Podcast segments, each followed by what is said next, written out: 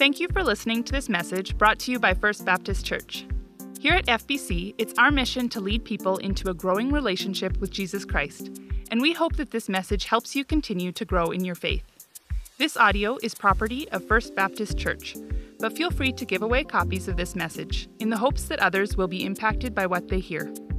For more information about FBC, or if you want to stay connected with us, visit our website at fbcloyd.ca or look us up on Facebook and Instagram.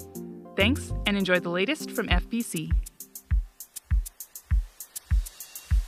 Hey, man, that's awesome. I love watching these videos and hearing about how uh, Jesus just changes people's lives. If you weren't here a few months ago, we had a couple of these videos during our uh, Share Your Story uh, series, and um, it actually uh, this was kind of unplanned. If you don't know, that's that was my dad. Um, but he was in town when we were shooting them, or when the guys were shooting them, and they're like, "Hey, we'll shoot your dad's story, just kind of for fun or whatever." And so then, kind of worked out that uh, we hadn't shown one in a while, and today's Father's Day, and my parents are in town, and so I decided to show this video. But man, I just love those stories about how Jesus really transforms people's lives. If you haven't seen the other ones, uh, they're on our YouTube and our Facebook page and all that. Um, but like I said, kind of cool. This worked out uh, for me this way. I mean, uh, maybe less special for you, but that show that video of my dad on Father's Day. Um, uh, and you know, like Neil said, it's true. In case you guys haven't heard, uh, I have had a child. Um, I'm surprised that he doesn't know that, so I guess I have to talk about that more. So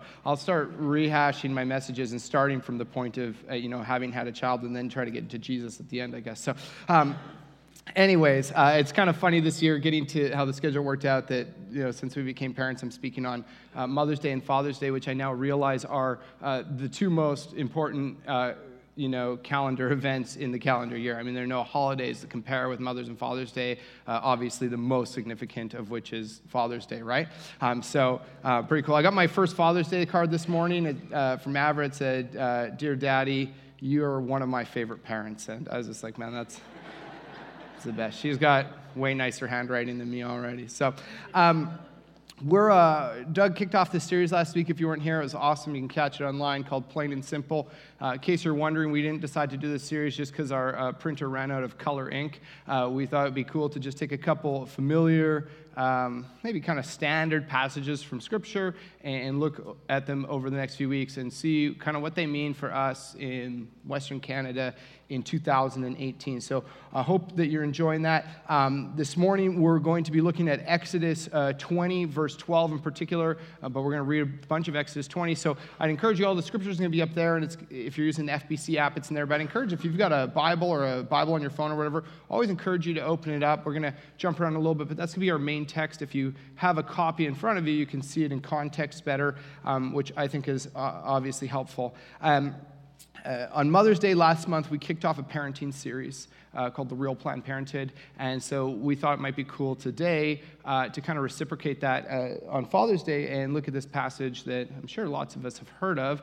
Uh, and talks, it tells us to honor our parents, to honor our father and mother. So we're going to be looking at that this morning. Um, and I, I, really quickly want to say I think it's uh, maybe easy or natural. you hear someone say, We're going to talk about honoring your father and mother, and to immediately think that, you know, I'm specifically just kind of talking to the front three benches here and everyone else has a free pass. But uh, I'm going to guess that a lot of you adults here, even if you're older than me, are probably still proud owners of a father and or a mother in some combination. Um, and so I, I, think that this is a text that's important for all of us uh, no matter what stage we're in. Um, so uh, i'd encourage you to lean in as we dig into the passage. Um, anyways i'm going to pray and, and, then we'll dive in. Uh, god thank you so much for this morning. Uh, thank you that uh, on father's day uh, most importantly we can reflect on the amazing and perfect fatherly love that you have for us god. As we dig into this text i pray that um, you just let anything I say or anything that we might think, uh, you know, kind of get out of the way and just let uh, your word through Scripture speak to our hearts and continue uh, to shape us uh, as followers of you, God. We love you so much. Amen. Um, I want to give you guys just a little bit, uh, if you have Exodus 20 open, I want to give you guys just a little bit of an overview of this morning, uh, where we're, we're going to go. we are going to pretty quickly end up in Exodus 20, um, but I'm going to start out a little bit by giving you guys uh, just some context uh, leading up, the narrative leading up to this passage. We're going to be talking about the law, if that's unfamiliar to you. Going to give a really quick overview of what we're dealing with when we talk about the law in the Old Testament. So there's going to be a fair amount of context and intro this morning, and then we're going to hop into some, uh, towards the end, just maybe some practical application of what this might have for us uh, here today. Uh, and then we'll end, and uh, you can eat donuts because it's Donut Sunday. So that's kind of what this morning looks like for you. That's the next uh, I'm going to guess 26 minutes of your life, okay? So, anyways, um, if you've read scripture, if you've read the text, then you might know a lot of what I'm talking about, but I think it's important to understand uh, what builds up to Exodus 20. So, when you start out at the start of the Bible, you start in this book called Genesis, which is all about uh, the beginning of things. And you have this really interesting narrative in the first chapter of the Bible where God is just speaking and things begin to exist planets, the universe, everything bursts into existence. And He creates it. Uh, uh, in a way that brings him so much glory and honor. And, and kind of, he creates this universe that really worships and adores who he is. I, I love that new song we're singing, So Will I. Uh, just this idea of, you know, th- this massive universe, this amazing creation that God spoke into existence that speaks back and glorifies his name. And, and kind of as the crowning moment, the crown jewel of his creation, in his image, he creates people, man and woman. And he says, You can have relationship with me, you know? And he, he, he begins this thing where, where, where they have this, this, uh, this friendship between them. But as you know, if you've read the text, that pretty quickly they mess things up with this thing called sin. And what that means is that they selfishly decided to follow their own way rather than the way of the wise, all knowing, all powerful God who created them. And, you know, it starts out seemingly small. If you read it, it doesn't seem like the, the biggest issues, but pretty quickly we start getting bigger issues like lying and stealing and murder. And things continue to get worse. And by the sixth chapter of the Bible, you read this narrative of Noah, where God's so fed up with how sinful the world has become. Anyways, God loves his creation so much that he has a plan in mind all along. And so what happens is eventually this guy named Abram shows up, and God changes his name to Abraham. He tells Abraham, You're going to be a father of, of many nations. And this is hard for Abraham to believe because he's pretty old and some other reasons. But eventually, him and his wife, they have this son. His name's Isaac. And he has some kids, uh, Jacob and Esau. And Jacob uh, eventually has his name by, changed by God to Israel, and he becomes the nation of Israel. And um, that's kind of how things worked uh, back in the day. If you read the biblical text, what happens is, you know, someone decides, I'm going to start a nation. They have a bunch of kids, and they populate this nation, and the nation is just named after them and might have tribes named after them. And so that kind of is what happens with Jacob, Israel. He starts this nation called Israel. He has 12 sons, um, and they become the 12 tribes. And one son has one of his sons, Joseph, has two sons, and they kind of become a half tribe. It's, it's honestly really a lot like Canada. Uh, you know, if a guy back in the day, his name was Canada a couple hundred years ago, it's like, see you later, Europe, we're going over here, starts a nation called Canada, and he's got 12 sons, and he's like, all right, you know, go make some provinces, my 10 favorite, and my two least favorite, you can go up north and make some territories. Um, freeze to death. And then one of them's like, well, you know, I got two sons, so, you know, let's turn this territory into two or whatever. But um, it's, not saying that's what the biblical text is about, um, but that's kind of how it worked. So uh, Israel, or Jacob and his sons, uh, they end up in Egypt, and they're, they're existing there, and then they end up in slavery. They're in crazy bondage, they're oppressed, and they're really owned and run by the Egyptians. And eventually God says, you know, that's not good.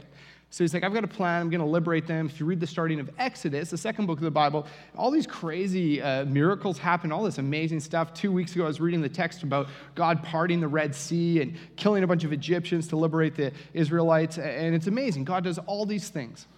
And then what happens is we end up at Exodus 20. And God now has his nation. They're wandering towards this place called the Promised Land, and, and he's ruling over them. But they're still continuing to struggle with sin. They're still continuing to trust the God who created them, who's liberated them from slavery, done all these amazing miracles. They're, trust, they're struggling to trust Him.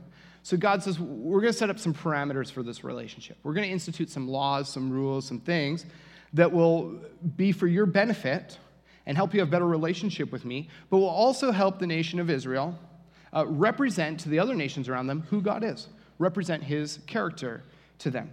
So in Exodus 20, you end up uh, with uh, Moses going up this place called Mount Sinai, and he gets what we, uh, what's called the Decalogue, or more commonly in churches, it's called the Ten Commandments.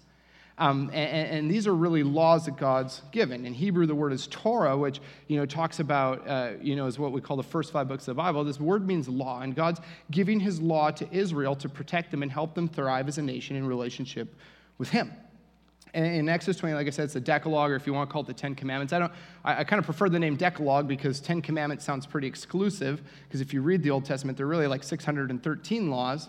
Um, but even if you call these the Ten Commandments, it, it, makes sense in a way because these are really foundational. These are these are really broad ones that make a lot of sense. The first four uh, have to do with people's relationship with God personally. So how people interact with God are the first four of these Ten Commandments. And then the latter six are more how people re, re, interact and respond and exist with other people and some laws surrounding that. And, really, the first four are laws that are all about how we can love God, and the latter six are really laws and rules about how we can love others. And maybe you've heard in churches people say, love God, love others. And this really is a really good representation of, of what the Ten Commandments or the Decalogue is getting at. And I love it. Jesus wraps this up in Matthew 22, verses 37 and 40. He says, Love the Lord your God with all your heart and with all your soul and with all your mind. This is the first and greatest commandment. Kind of covers the first four. And the second is like it love your neighbor as yourself. All the law and the prophets hang on these two commandments. That's quite the claim that 613 Hebrew laws all hang on these two commandments. So, anyways, let's read through uh, these Ten Commandments, the Decalogue together, and, and then we're going to zero in on uh, verse 12 that talks about honoring your father and mother. Starts out, says, And God spoke all these words. I am the Lord your God who brought you out of Egypt, out of the land of slavery. Now, remember, I want you guys to remember that verse that God starts off by reminding them that He's the God that brought them out of Egypt. Rule number one you shall have no other gods before me. Rule two you shall not make for yourself an image in the form of anything in heaven above on the earth beneath, or in the waters below. You shall not bow down to them or worship them, for I, the Lord your God, am a jealous God, punishing the children for the sin of the parents to the third and fourth generation of those who hate me, but showing love to a thousand generations of those who love me and keep my commandments. Rule three. You shall not misuse the name of the Lord your God, for the Lord will not hold anyone guiltless who misuses his name. Rule four. Remember the Sabbath day by keeping it holy. Six days you shall labor and do all your work. But the seventh day is a Sabbath to the Lord your God. On it you shall not do any work, neither you, nor your son or daughter, nor your male or female servant, nor your animals, nor any foreigner residing in your towns. For in six days the Lord made the heavens and the earth, the sea, and all that is in them. But he rested on the seventh day. Therefore the Lord blessed the Sabbath day and made it holy. Rule five, and this is where we're going to be arriving honor your father and your mother, so that you may live long in the land the Lord your God is giving you. Rule six, you shall not murder. Rule seven, you shall not commit adultery. Rule eight, you shall not steal. Rule nine, you shall not give false testimony against your neighbor. And rule 10, you shall not covet your neighbor's house. You shall not covet your neighbor's wife or his male or female servant. Now, I just want to pause for one second there. All these laws have been like really reasonable. It's like, yeah, God, we can do that. But this is where it gets really intense. Do not covet his ox or donkey or anything that belongs to your neighbor. Now, it's tough because I know you go home, you see your neighbors bought that new ox, and you're like, man, why do they get all the nice things? Or your kids come home and they're like, Dad, Mom, like, all the kids have the brand new donkey. Why are we still using this stupid four year old model of the donkey, you know? Um, it, it's tough. I actually uh, want to pause for a quick second because um, this commandment, while I was preparing this week, um, this is not the commandment we're talking about, but it inspired me to write a Bible joke. So I wanted to share it with you this morning, debut it, uh, see if it's a hit, and then maybe I can like sell it to some famous comedian or go on America's Got Talent with it or something. Okay. Um, why couldn't? Oh yeah, first service doesn't didn't understand how this worked. I imagine you guys do, but just so you don't, if you, after I ask the j- joke, you, you can say why. You know, okay, that's how it goes. Okay, so why couldn't the Israelite listen to music when he was out in the fields using his plow? Because he couldn't find his ox cord. right? I know. I know. It's it's it's Father's Day. I got to show off my dadness and my jokes. Okay. So we have these 10 rules called the Decalogue, and what's going on is, is God's kind of laying some foundation. And again, this is really a representation of his love. This isn't him keeping Israel under his thumb, oppressing them and saying, you have to obey me, but he's saying, I want to have a relationship with you. I want you guys to do well and to flourish. And, and these rules are good for you. And, and these will help you love me and love others. Before we zero in a little bit more on Exodus 2012, I want to quickly reference something that I, I, think happens a lot. I think when we talk about the Old Testament in church, uh, some things happen. I, th- I, think sometimes we read the laws or the rules from the Old Testament, and, and we think, you know, that's Old Testament. That's, you know, it's back in the day. We don't really have to do that anymore. That doesn't matter anymore. And I really think that's an unhealthy view of how Scripture works. The Old Testament, all its laws and narratives and rules and everything, uh, creates this amazing foundation for the kingdom that Jesus brings in when he shows up in the New Testament. And, and Jesus makes reference to this. He says, I haven't come to abolish the law, I haven't done away with that. He says, I've come to fulfill it. I've, got, I've almost come to intensify it and make it more real and make it more of a thing of vivid, tangible love that you can feel and experience. And, you know, that's not to say, I mean, I know you've read some things in the Old Testament where it says, like, you can't eat bacon and stuff like that. And there are some things that are a little bit different now, thank goodness, on the bacon thing. But, um, the, uh, you, you, know, when you read the Old Testament, a really unhealthy view is to say, yeah, this is just the stuff that happens before Jesus come and comes and changes this up. One big change I'll say that happens is this. I think a lot of people, they read the Old Testament and they're like, oh man, I am so glad I didn't live in the Old Testament days because it's so hard. You got to like go and slaughter animals and make these sacrifices and do all these things. And I actually think that that's kind of uh, missing the picture of what's really going on in the New Testament. Because if anything, the, the New Testament raises the bar to a whole nother level. You read the Old Testament, you're like, I'm glad I don't have to slaughter animals or anything. And Jesus says, Yeah, you don't have to slaughter animals, but the sacrifice now is you, your whole life. So when we read law, we do ourselves a disservice to think, you know, that's Old Testament, that's, that's not. Really, we should read it and see it intensified by Jesus' love manifest as he died on the cross for us. And say, this is the type of loving obedience and fulfillment that he calls us to when we read the law. So when we read a passage that talks about honoring your father and mother, you can look at the Old Testament text and say, I don't know, that's for them.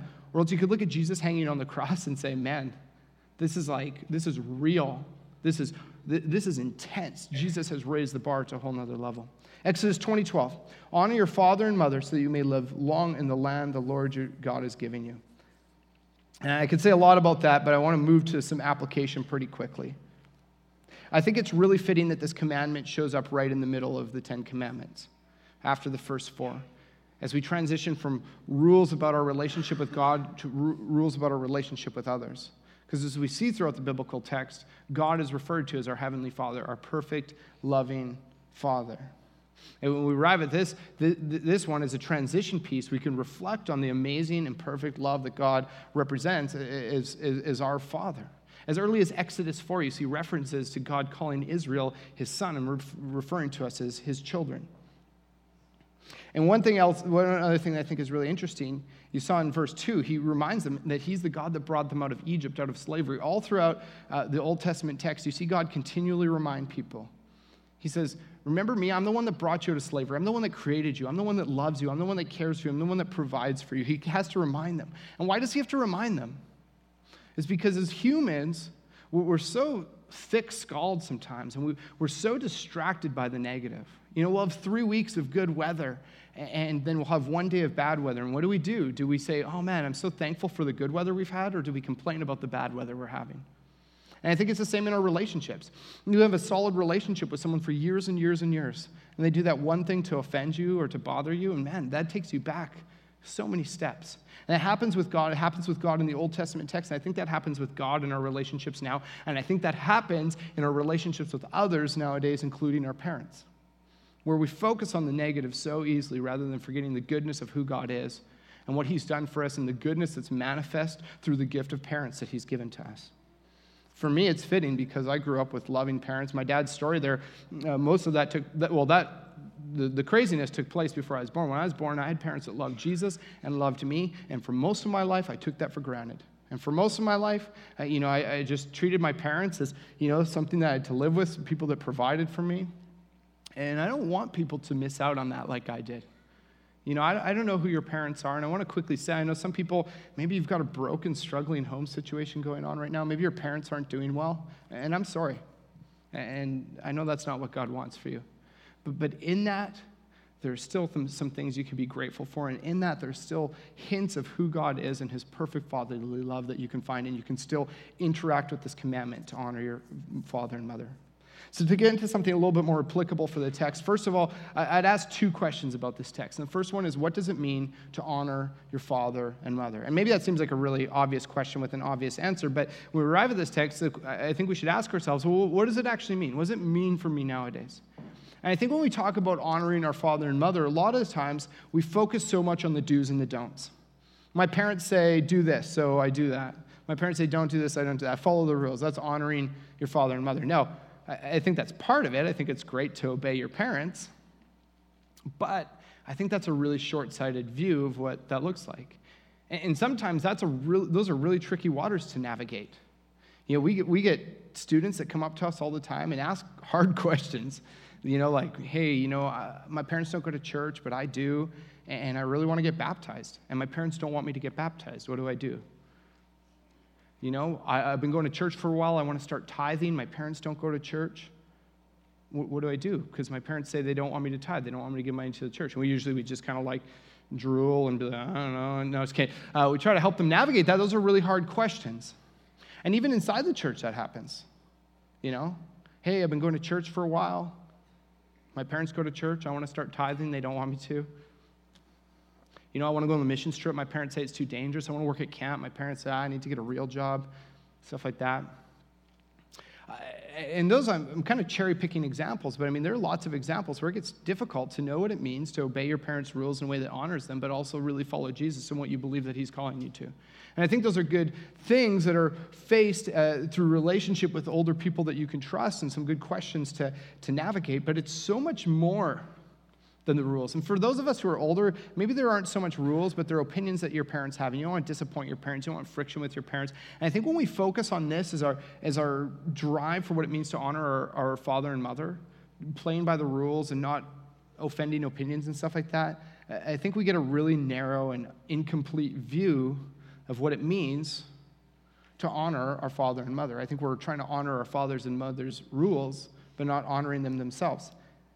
I think this does a really bad job of reflecting who God is and how our relationship with Him works. There are for sure rules in the Bible, but God's not looking for blind compliance. He calls us into a relationship, and through that, obedience will ensue. Darren referenced Hosea 6 6 when we were doing our Colossians panel, and says this God says, I desire mercy, not sacrifice, and acknowledgement of God rather than burnt offerings.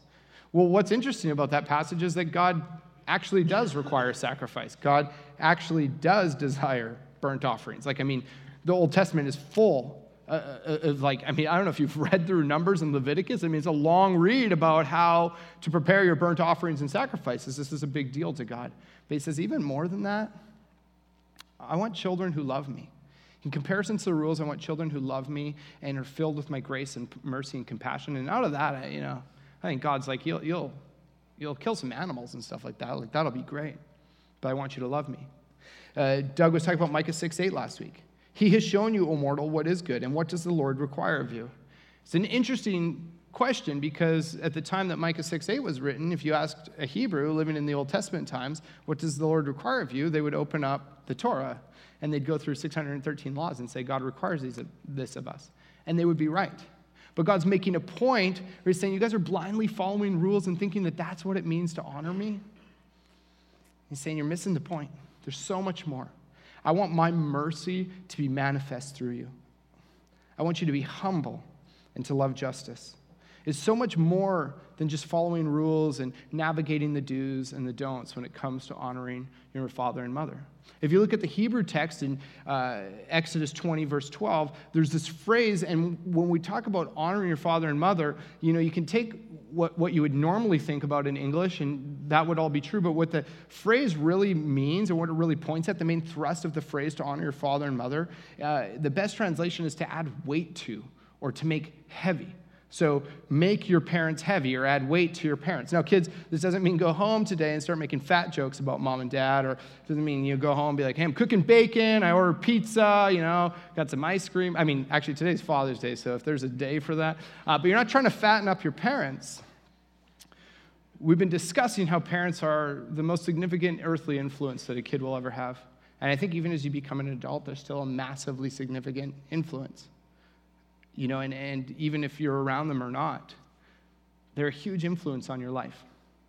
In this text, to make them heavy or to give weight to them means to increase and lean into that significance, to add value to that, to actually deepen the significance and the role that they play in your life, to actually lean into that relationship, not to just interact with them for the rules and, and what you need and the provision, but to actually lean in and to make that relationship bigger and heavier and more impacting in your own life than it ever has been before. And the second question I would ask, and I would ask this pretty much about any biblical text that I'm reading, especially when it comes to laws and commandments. The second question I ask is, How am I doing? How am I doing? I ask you today, do you strive to honor your father and mother? Do you add weight to that relationship? Do you lean in and pour in and invest into that relationship? And it's easy for me to make this appeal very wholeheartedly because I missed out on that for most of my childhood and even a lot of my ad- adult years, pushing away from that relationship. And I'd hate for you guys, whether you're young or old, to miss out on that in ways that I did. This is so much more than obeying their rules. I haven't talked to a lot of parents who are like, you know, I feel so loved because the other day my kid was supposed to clean the room and they cleaned the room. Or, you know, I feel so loved because my kids generally do their chores. I talk to parents, you know, a dad where it's like, I feel so loved because my daughter ran up and wrapped her arms around my neck and kissed me and said, I love you, daddy. Or, you know, I talk to a mom who's like, I feel so loved because on my birthday, my son, you know, out of his own, you know, drive, he woke, he woke up early on my birthday, cooked food, and, and served me breakfast in bed. You know, like the house almost burnt down, I almost died, and there were tons of dishes for me to do afterwards, but man, I felt loved, you know? It's so important to cultivate that kind of love in your relationship with your parents if you really want to live out Exodus 2012 in your life. Do you strive to love and add value to your parents more than just saying, okay, I'll obey the rules or I'll do this or whatever? When's the last time you spent time actually just praying for your parents?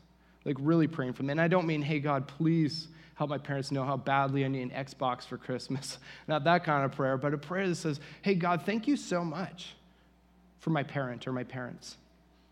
God, please give my parents the patience that they need to raise a kid like me, or even to put up with an adult child like me.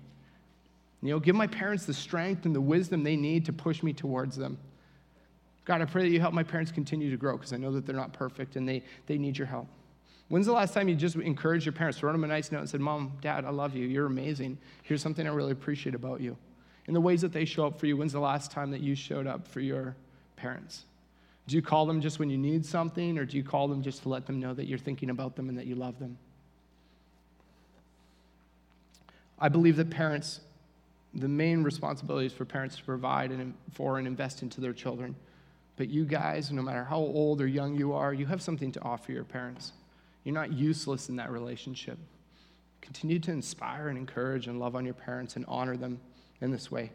And like I said earlier, even if they're struggling, and maybe especially if your parents are struggling, that's an opportunity for you to invest into that relationship in a way where they need that love.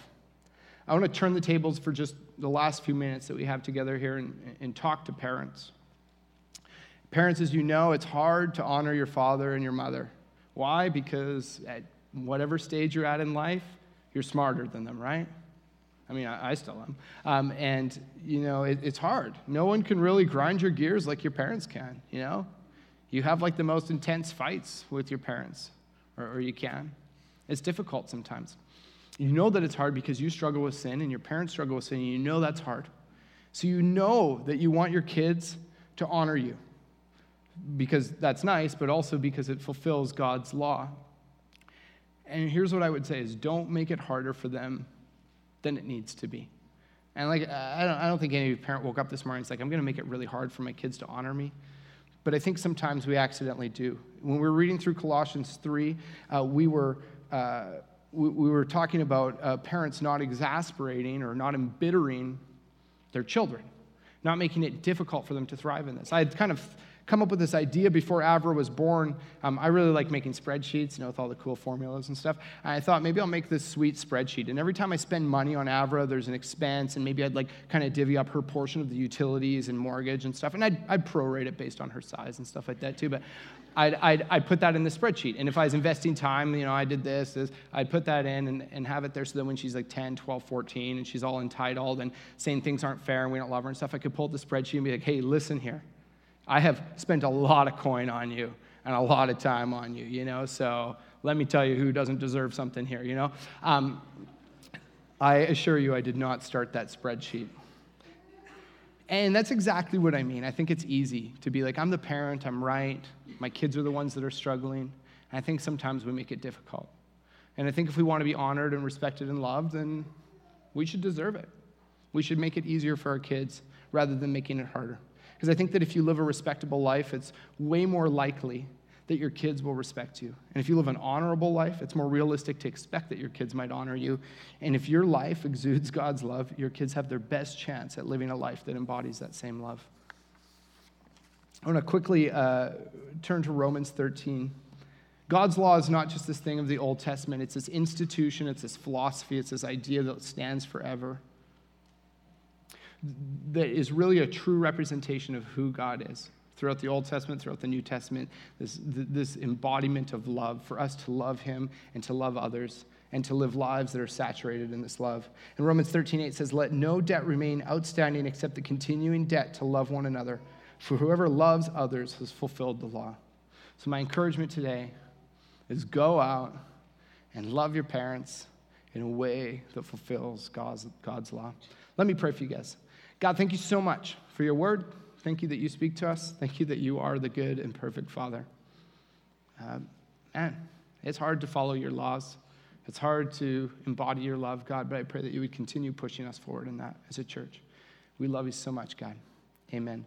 Before you guys go, I want to really quickly say uh, next Sunday is Camp Sunday, but next Sunday is also Barefoot Sunday. I am not going to tell you uh, really what that means. Um, it's a bit of a surprise, but I just want to let you know look forward to it. It's going to be an awesome Sunday, and I hope that you'll all come because it's going to be really great. And if you hear Barefoot Sunday and you're anything like me, I would show up barefoot, but please come wearing some shoes. Anyways, have a great week, guys. Enjoy a donut. We'll see you next Sunday.